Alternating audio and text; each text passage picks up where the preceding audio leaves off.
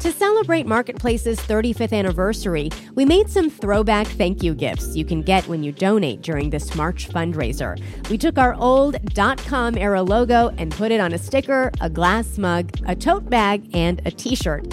No matter how you donate, you can get a fun piece of Marketplace history. Check them out at marketplace.org/give-tech. These limited edition gifts are only available through March 22nd. Get yours at marketplace.org/give-tech.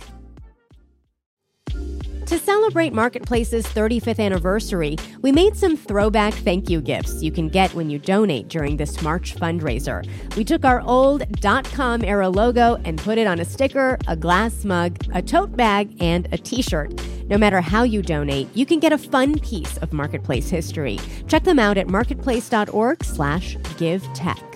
These limited edition gifts are only available through March 22nd. Get yours at marketplace.org/give-tech. Would you trust a diagnosis from an AI doctor? From American Public Media, this is Marketplace Tech. I'm Lily Jamali.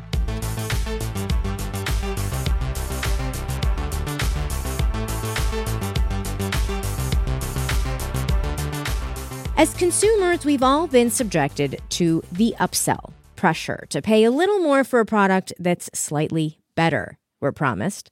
It's one thing if you're buying, say, a car or a piece of clothing, but the ethical questions get a lot more complicated in healthcare. Some providers have started integrating AI in diagnoses, including screenings for breast cancer, for a cost, and despite questions about their accuracy. We asked NYU journalism professor Meredith Broussard about this, given her personal experience grappling with these questions. A couple of years ago, I started looking into AI mammography uh, for a project I was doing for my last book, uh, More Than a Glitch Confronting Race, Gender, and Ability Bias in Tech.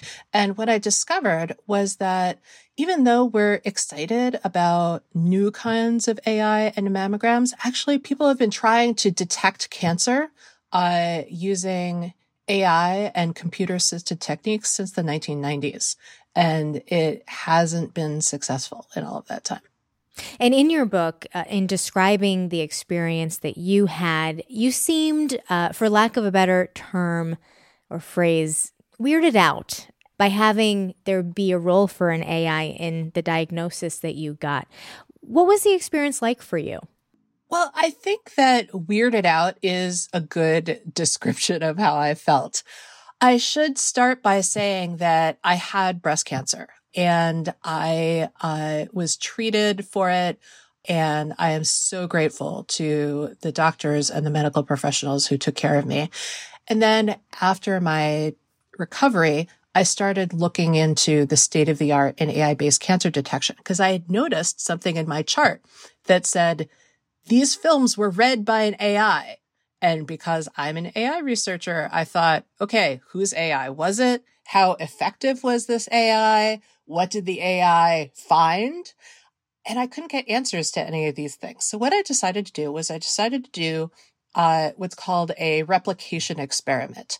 I was going to take my own scans and run them through an open source AI in order to write about the state of the art in AI based cancer detection. So the whole situation was just very, very strange to begin with. I felt uncomfortable about AI reading my scans because I didn't have enough information. And because you hadn't consented to that, right?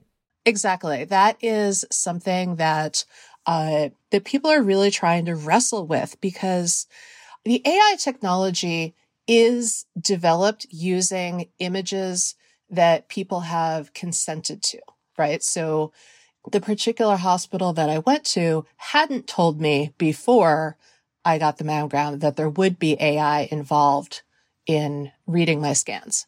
And I should also say that the AI was not alone in reading my scans. So the way that it works uh, almost all the time is that a doctor reads the scans first and then after the doctor submits their diagnosis, then they get access to the AI's results. We'll be right back. You're listening to Marketplace Tech. I'm Lily Jamali. We're back with Professor Meredith Broussard. Based on all the research that you did, do you now have a pretty good sense, do you think, of how common or uncommon AI integration is when it comes to these very important, potentially life changing diagnoses? So we tend to think about technology as being uh, this landscape that has lots and lots of players, but actually the opposite is true. Uh, there are a few major players. So there are a few big tech companies. And then in the world of medical imaging, there are a few big companies. And yes, all of those big companies are trying to do something with AI, but whether they're being successful or not, well, the jury's still out. When you really start reading the studies and looking at the accuracy of these systems, I was not personally confident enough that I would want to put my fate in the hands of these algorithms. And you've spoke to a number of doctors about this as well. What do they have to say about the way that AI is being used in this context as a healthcare service for women, whether it's augmenting the work that they're doing or in some cases maybe even replacing it, maybe down the road? Well, I think there there are two things to think about. One is the money and one is the workflow. So in terms of workflow, the doctors uh, get the AI evaluation after they have uh, entered into the computer system their own evaluation. So the AI currently is an extra step for the doctors to go through. And doctors have really different opinions about electronic medical records and about uh, digital steps in their workflows. The most interesting study I read looked at doctors in different disciplines and how they felt about the AI in their discipline. And so the breast cancer doctors uh, thought that the AI was useless. Uh, they were not impressed with looking at the AI's results. They did not feel like it helped them in their diagnosis. And the lung cancer doctors really liked it. They were like, oh yeah, the AI validates what I already thought was true. So that's really interesting, right? We tend to think about AI as a monolith, but really it depends on the kind of AI. It depends on how good the AI is. It depends on the discipline and it depends on the individual doctor. Any sense of why a certain specialization like the lung cancer doctors might be more comfortable or uh, put more faith in the technology, the way that it's being used in their specialty compared to the others? There's another really interesting study where they took AI and ran it on scans at three different hospitals. And the AI was extremely accurate at each hospital. But then when they took the model that had been trained at hospital A and ran it on the scans at hospital B, the results fell apart. The AI was no longer accurate. Training an AI on images from one site and then running through uh, scans from a different site gives you different levels of accuracy.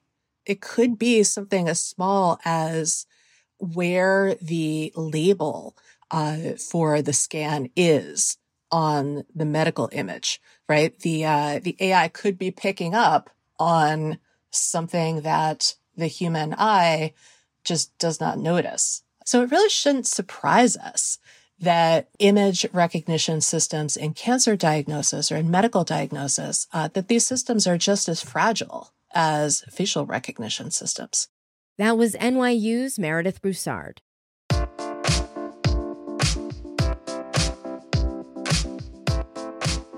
Journalist Michelle Andrews recently wrote about the continued integration and fine tuning of AI in mammograms and her own experience being offered an AI analysis for an extra $40. We'll link to that story. We've also posted links to the studies Meredith Broussard mentioned about the efficacy of AI medical devices and how different physicians engage with AI cancer screenings. That's on our website, marketplacetech.org. Daniel Shin produced this episode. I'm Lily Jamali, and that's Marketplace Tech.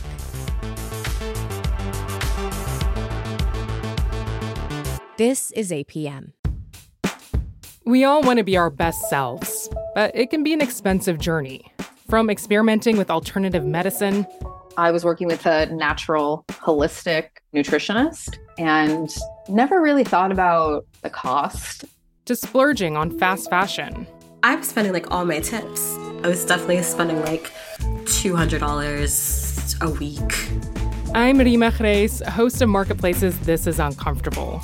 This season, we explore the cost of self care and the real motivations behind our spending choices. Listen to This Is Uncomfortable wherever you get your podcasts.